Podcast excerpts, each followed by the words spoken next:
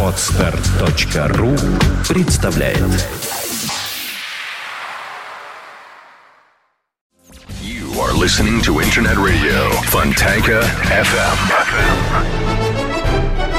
Виват. История. Здравствуйте, вы слушаете радио Фонтан КФМ. В эфире программа «Виват Истории». В студии ведущий Сергей Виватенко. Сергей, здравствуй. Добрый день, Саша. Здравствуйте, дорогие друзья. Программа выходит при поддержке компании «Весткол». «Весткол» всегда на вашей стороне. И, как всегда, историческая викторина в конце программы, приз для которой предоставлен рестораном «Тепличные условия», сертификат на 1000 рублей на посещение ресторана по адресу канал Грибаедова, 25, либо книга издательства «Вита Нова». «Вита Нова» – хорошие книги о хороших людях. Сергей, сегодня у нас Александр Первый. Да, дорогие друзья, сегодня мы поговорим о русском императоре Александре Первом, о тех проблемах, которые, скажем так, в основном не политические какие-то вещи, а личностные о нем немножко. Итак, ну что мы знаем про русского царя-батюшку? Делает, что хочет, живет в золотых хоромах, все его боятся, он справедливый, счастливый и прочее, прочее, прочее. Но на самом деле быть русским царем или императором это очень тяжелая и трудная работа. И, конечно, символом такого трагического русского императора я вообще не помню, кто у нас был счастливый русский император. ну, может быть, Александр Третий, но о нем еще тоже поговорим. Так вот, трагическая личность это э, Александр Первый. Ну, давайте немножко поговорим о том вообще, как складывалось э, он как человек – и к чему это привело. Итак, Александр I родился в семье наследника престола Павла I и его жены. В декабре 1877 года. Скоро родился его брат э, Константин, они были погодки, и бабушка Екатерина III, ой, Екатерина II, извините, забирает сразу детей э, от, от царя, от, от родителей. Почему? Ну, у Екатерины были достаточно сильные материнские чувства, так как э, она, которая не растратила, так как когда она родила Павла, то Елизавета, тогдашняя императрица, отобрала у Екатерины ее сына. И вот, а у Павла с Екатериной, как вы помните, не сложилось, и Екатерина воспитывала этих двух детей, ну, как Алла Пугачева сейчас, ну, практически. Она придумывала для них сказки, сама писала там о Ерше и другие. Некоторые даже сказки сейчас, и, и, и ее книги даже где-то сейчас ставятся, ее драматические произведения в каких-то театрах. В всяком случае, я был в Таллине и там точно видел а, по, ее, а, по ее книгам. А, воспитывала как могла. И вот, дорогие друзья, надо понимать, вот этот перекос. Россия самая кондовая, рус... э, кондовая монархия в Европе ну, не будем сравнивать ее там с Китаем, Японией или еще с кем-то, да, каким-нибудь негусом африканским, да, возьмем Европу. Мы всегда стремимся Европу и себя сравниваем с ей. Так вот, самое кондовое. Русский император имеет столько власти, который никогда не имел никакой немецкий кайзер, не Елизавета II английская. Понимаете, да? А, и вот этот вот в эту кондо, извините, вот слово хорошее, в эту кондовую обстановку, жуткую и прочее, реакционную, можно даже так сказать. Екатерина II а, для будущего наследника престола Александр Павлович должен быть русским царем, выписывает из Европы учителя. Так вот, она выписала очень странного учителя для абсолютной монархии самодержавия. Во-первых, из Швейцарии. Швейцария тогда была, ну, практически единственная в Европе республика. Ну, кроме сейчас Сан-Марино, но мы ее не берем. Так вот, а, не просто выписали республиканца, но и в будущем якобинца Лагарпа. Так вот, этот Лагарп. Представляете, Саш, как можно научить э, э, ученика циничный преподаватель? И если ученик верит своему преподавателю, что там может вбить в голову, понимаете, да? Все что угодно. Определенно. Так вот, будущий русский самодержец, царь-батюшка, да, что же воспринял Лагарпа? А вот что – а, он был за Конституцию, Александр I, за соблюдение законов гражданина и человека, а, за отмену крепостного права, за ограничение монархии. Понимаете, да? Вот такой будущий русский царь самодержец с такими мыслями. Ну, я, конечно, дорогие друзья, понимаете, да, они воспитывались в царском селе, но шаг влево от царского села – это совершенно уже другая Россия – это как одна Россия с закадом, а другая, да, да, с Москвой, конечно, сравнить нельзя. Э, также это, вот с такими вот мыслями, с такими мыслями, с такими интересными, можно сказать, идеями а, Александр I ждал, когда он будет императором. А, скажем так, достаточно быстро должно для него это было настать, потому что Екатерина II не любила своего сына и пыталась его а, от престола как бы отодвинуть. И вот уже даже был разговор. А, кстати, да, а Екатерина II, например, когда воспитывала Александра, она, например, когда была революция 1789 года во Франции, она прочитала по это самое э, права человека и гражданина, то есть познакомилась с революционными идеями Александра I будущего Сашеньку, будущего царя. Кстати, назвали его в честь Александра Невского, а Константина в честь императора и Константинополя. То есть, э, какая была агрессивная идея политики, что э, русским царем Русской империи будет владеть Александр, а брат Константин, будущий Византийской империи, во главе со Стамбулом, ну, Константинополем. То есть, вот такая вот должна была возвращение христианства в Малую Азию. Ну, не получилось, это уже другой вопрос. Так или иначе, когда Екатерина II умирает, а Александр не становится русским императором. А почему? Ну, во-первых, не созрел, маленький был еще. А, понимаете, вот смотрите, утром Александр находится у папы в Гатчине, где у него была почетная ссылка. И вот, завтракая с папой, он слышит много интересное про бабушку, про Екатерину. Какая она сякая, какие у нее любовники, какие казнократы, какие уроды и так далее и тому подобное. И вместе с папой он смеется над этими незатейливыми анекдотами и так далее и тому подобное. Днем он обедает у Екатерины II. Приезжая, а там совершенно другие люди, там фавориты Екатерины, да? Они издеваются над Павлом, называют его разными плохими словами. Екатерина тоже соглашается с этим. Александр тоже смеется и подначивая, понимаете, да? Двуличность Александра I возникла именно на этой почве. На почве того, что были тогда два двора. А, плохо это? Конечно, плохо. Нойер в черта характера. Но скажем одно. Зато из-за этой двуличности, из-за того, что он приходил жить на два дома, Александр стал прекрасным дипломатом. На его лице невозможно было ничего прочитать. Никто его не мог как бы расшифровать. Согласен он, не согласен, нравится ему, не нравится. Да вот такая вот маска такая. Она действительно ему помогла. Действительно, Александр I, наверное, лучший русский э, император-дипломат, международник. Сто процентов об этом вспомним. Итак, э, Павел русский царь, э, наследник престола становится Александр. А не все хорошо складывается, не все хорошо складывается у Александра с Павлом. Но с Екатериной тоже не очень все хорошо складывалось. Понимаете, а Алекс... Александр был игрушкой между двумя дворами, а потом уже как бы между, а, скажем так, оппозицией среди дворянства, которые помнили, как бабка его правила, да, и Павлом самим. Ой, он действительно страдал. Ну, например, понимаете, что вообще может быть русский... Что, может делать русский император? Все ну, с одной стороны, да. Вот, например, жениться по любви Александр, э, русский царь, не может. Снова Алла Пугачева, да?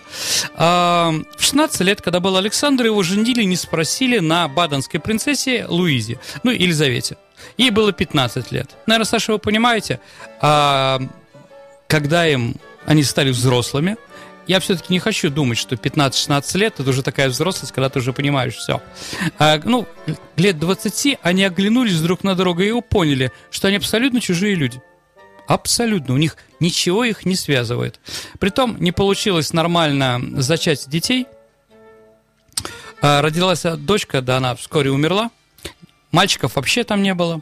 И как бы они друга охладили. Но развестись невозможно. Константина жила такая же участь. Его также женили абсолютно, только ему было тогда 14 лет. Но Константину как бы удалось послать свою, извините, немку подальше и развестись. Александр это не мог делать. Почему? Потому что он является русским императором, символом. А русский император не разводится. То есть это практически невозможно, да, по каким-то вещам таким. Но Константин, когда развелся, он потерял право на русский престол, что его дети, которые рожденные от других браков, могут на это претендовать. Так вот, любви нет. Отец все время на него относился достаточно критически, потому что он общался с теми людьми, которых э, отец терпеть не мог. Да, он их простил и прочее, но это было понятно. В конце концов, Александр вступил в заговор, который закончился кровавым убийством 11 марта 1801 года. Итак, э, давайте так, убил ли Александр I своего отца? Ну вот, его не было в ночь с 11 на 12 в инженерном замке, Михайловском замке, да? Он не бил лично э, своего отца по голове табакеркой и шарфом он его не давил. Это понятно. Другой вопрос, скажем, знал ли он о заговоре? Знал сто процентов. А, приказывал убить. Э, убить. Тут тоже интересно. Александр сказал, заставьте, не убивайте его, заставьте Павла I отречься от престола.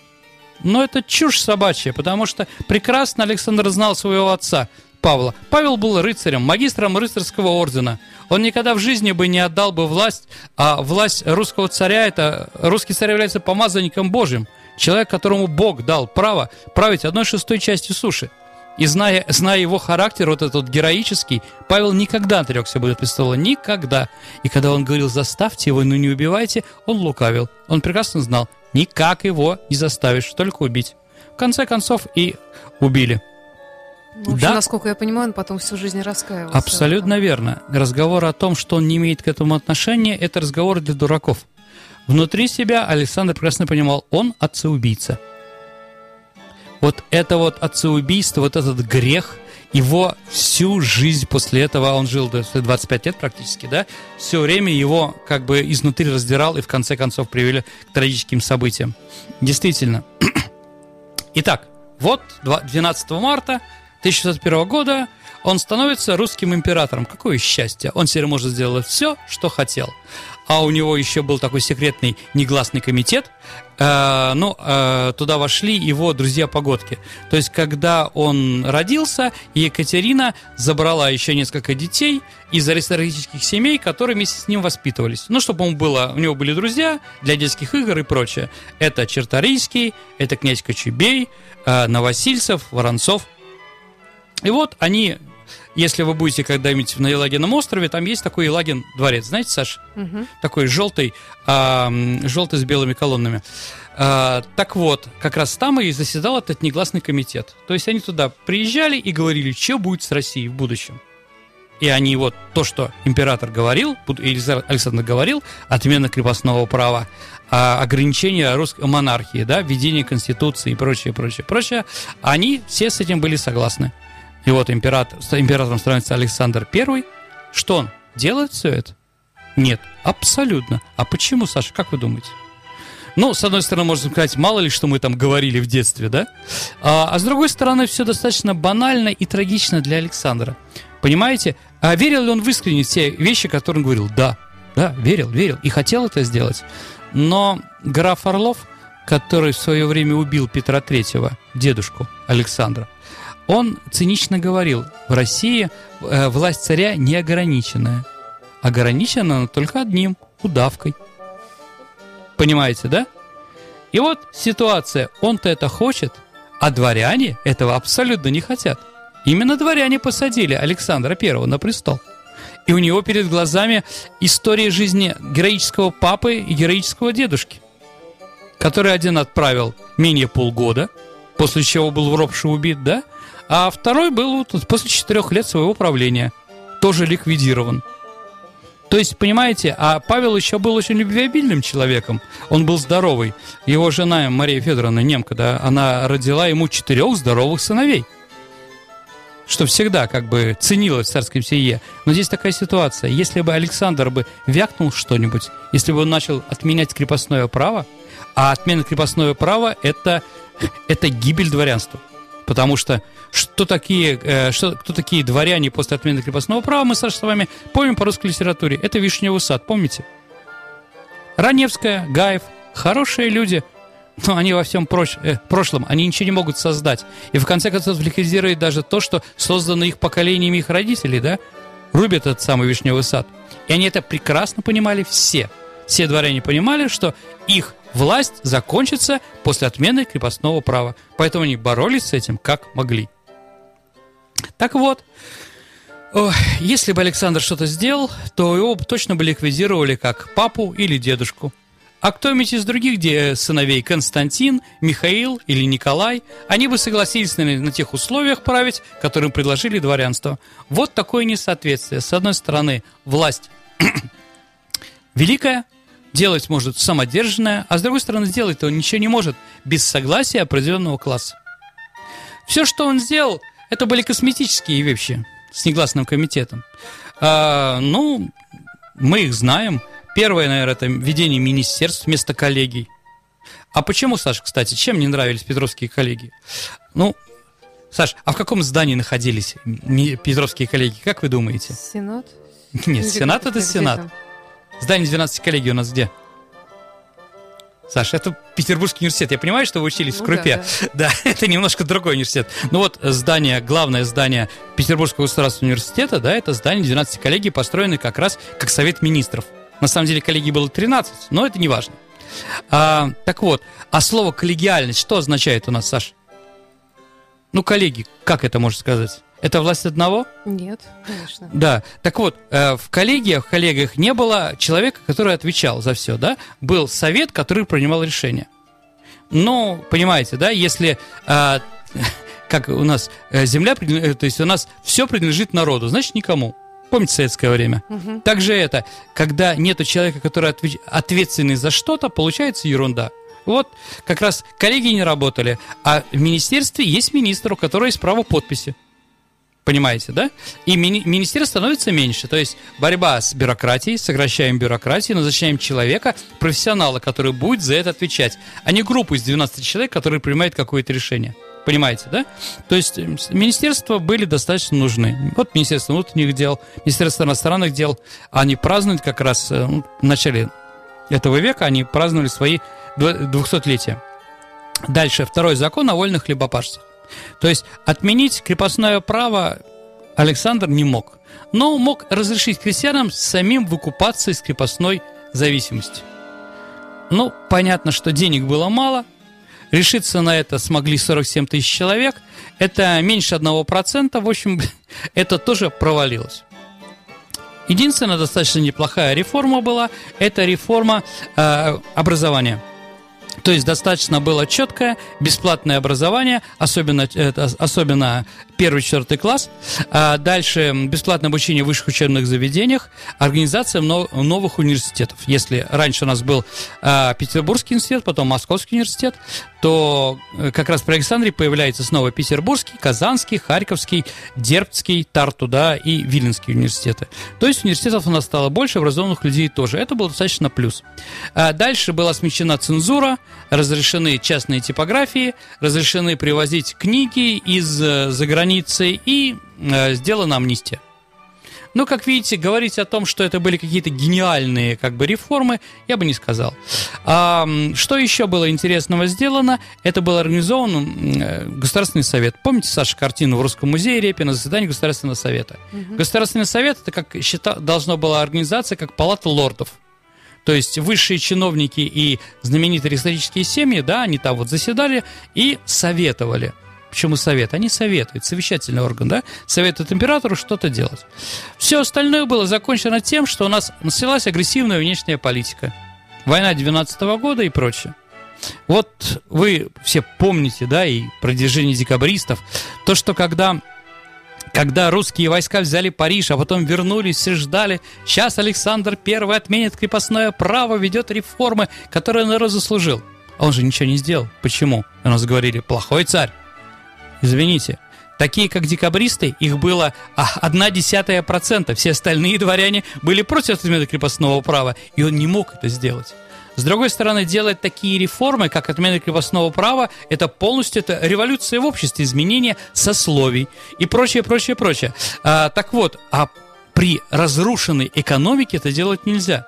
Еще раз, Наполеон здесь не гулял. Они здесь грабили, убивали, сожгли громадный город Москва, да, не считая Смоленска, Вязьмы там и других вещей, да, наворовали сколько угодно.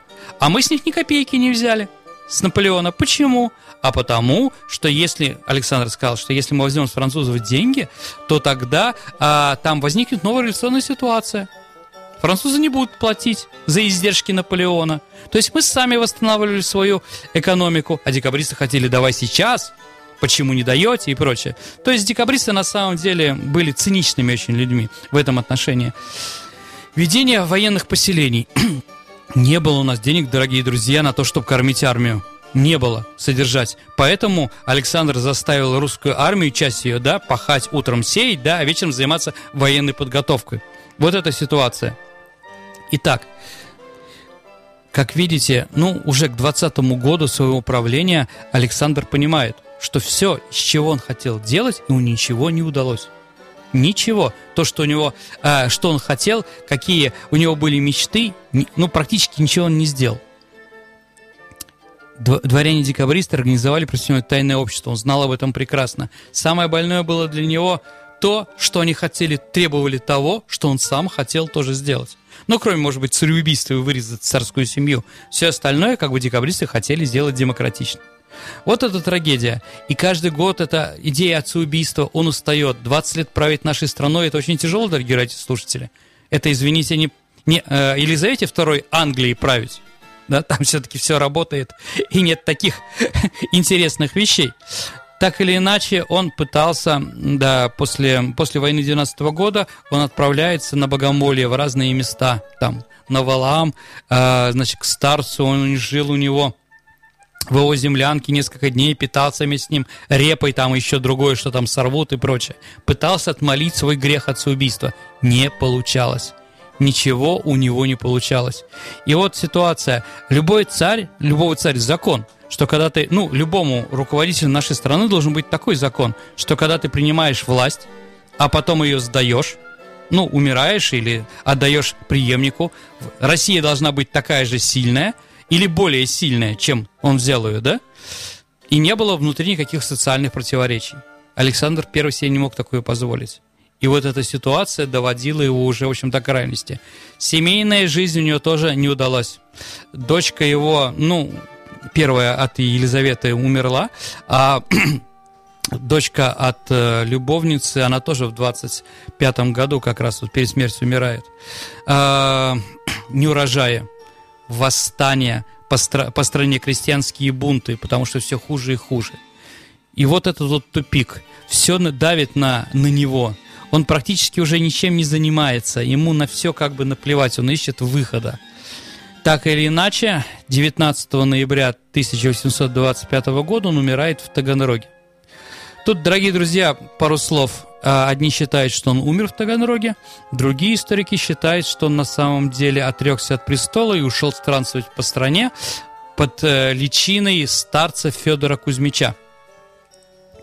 А, можно ли в это верить? Трудно сказать. Трудно сказать, но главным, одним из главных апологетов то, что Федор Кузьмич это был Александр, является Лев Николаевич Толстой и в житии Федора Кузьмича, это известное его произведение, можно его прочитать, он утверждает, да, он с ним встречался, он утверждает, а Федор Кузьмич жил до 1863 года, он говорил, что это был русский император Александр I. Почему? Ну, потому что он был похож лицом. Во-вторых, он был плешивый. Плешивость того времени не главное русское, как бы, да, мужское, скажем так, плешивых было тогда мало, а Александр, ну, была немножко другая экология, наверное, и прочее. Александр I был плешивый потому, что ее юность проходила э, под париками Павловской эпохи. То есть русский солдат тогда одевал на себя парик, а сверху, чтобы было красиво, э, на него посыпали звездку а, значит, между волосами, э, кожей и париком проходила там воздушная такая подушка, и зимой, когда было холодно, там, как бы, да, волосы лезли в большом количестве, и вот плешивым стал благодаря своему папе Павлу. А вот, так или иначе, так вот, Федор Кузьмич тоже был плешивый. Дальше осанка. Осанка. Такую осанку, э, понимаете, русские крестьяне, они все были сутулые. Почему? Потому что они пахали. Ну, так удобнее пахать, понимаете, да? Вот. А такая прямая, прямая осанка может быть только у человека, который ездил все время в кавалерии служил. Чтобы ездить на лошади, нужно определенную осанку иметь. Так вот, у Федора Кузьмича была такая. Дальше он знал очень многих известных людей и понимал по-французски, по-английски и так далее и тому подобное.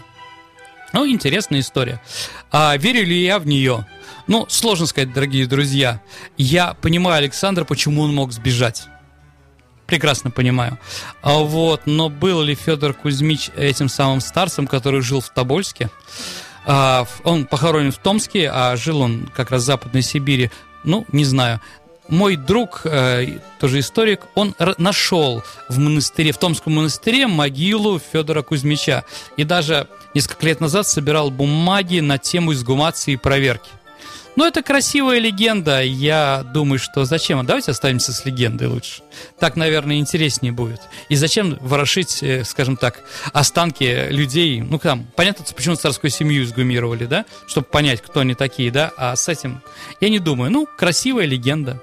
Поживем, увидим. То есть, может быть, новые поколения историков скажут, был ли Федор Кузьмич Александром Первым. Вот такая трагическая, трагическая, такие, трагический образ нашей страны. Очень все много хотелось, по закону моглось, но не получалось. Конечно, интереснейшая персона в русской истории, как и любой другой император. И, да. может быть, еще ну, мы обязательно пройдемся, конечно. Но сейчас к исторической викторине, приз для которой Давайте. предоставлен ресторанам тепличные условия, сертификат на 1000 рублей на посещение ресторана по адресу Грибоедова, 25, либо книга издательства Витанова, Витанова «Хорошие книги о хороших людях». У нас был вопрос э, по поводу русского княжества. Знаешь, по феодальной раздробленности, да. да, у нас были был вопрос, какой э, очень далекие от центра наших княжеств, княжества, русское, да, стало нарицательным названием. Чего-то далекого, непонятного, неизвестно где. Это Тимутараканьское княжество. Правильно ответ Тимутаракань. Ну, конечно, куча правильных ответов. Да. Ну, самый первый прислала Маргарита Альтман. Прекрасно, прекрасно, Маргарита. получите этот приз. И давайте тогда новый вопрос. Хорошо. Итак, дорогие друзья, мы сегодня говорили с вами про Александра Первого, про его жену. И вопрос такой. А как сейчас называется город, который получил свое название э, в честь жены императора Александра Первого? Ваши ответы можно оставлять на сайте фонтанка.фм в специальном окошке. Вопрос программы Виват История 10 декабря 2013 года. Присылайте ваши ответы, не забывайте представляться и знакомиться с правилами получения да. приза. Дорогие друзья, следующая наша передача – это ответы на вопросы. Как всегда, в конце года, э, конце квартала мы с вами проводим такую передачу. Поэтому пишите исторические вопросы. Буквально сегодня форма появится чуть позже вечером угу. на нашем сайте Фонтанка.фм. Также ваши вопросы можно писать на мой электронный адрес moontownsobakainbox.ru moontownsobakainbox.ru либо найти меня ВКонтакте Александра Ромашова. Я обязательно все вопросы Сергею передам. В общем, пишите. Пишите, находите. И э, до встречи через неделю. Программа выходит при поддержке компании Весткол. Весткол всегда на вашей стороне. Спасибо, Сергей. До встречи. До свидания, дорогие друзья.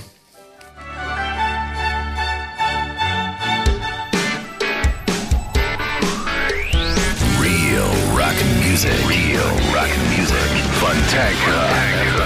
FM. Скачать другие выпуски подкаста вы можете на podster.ru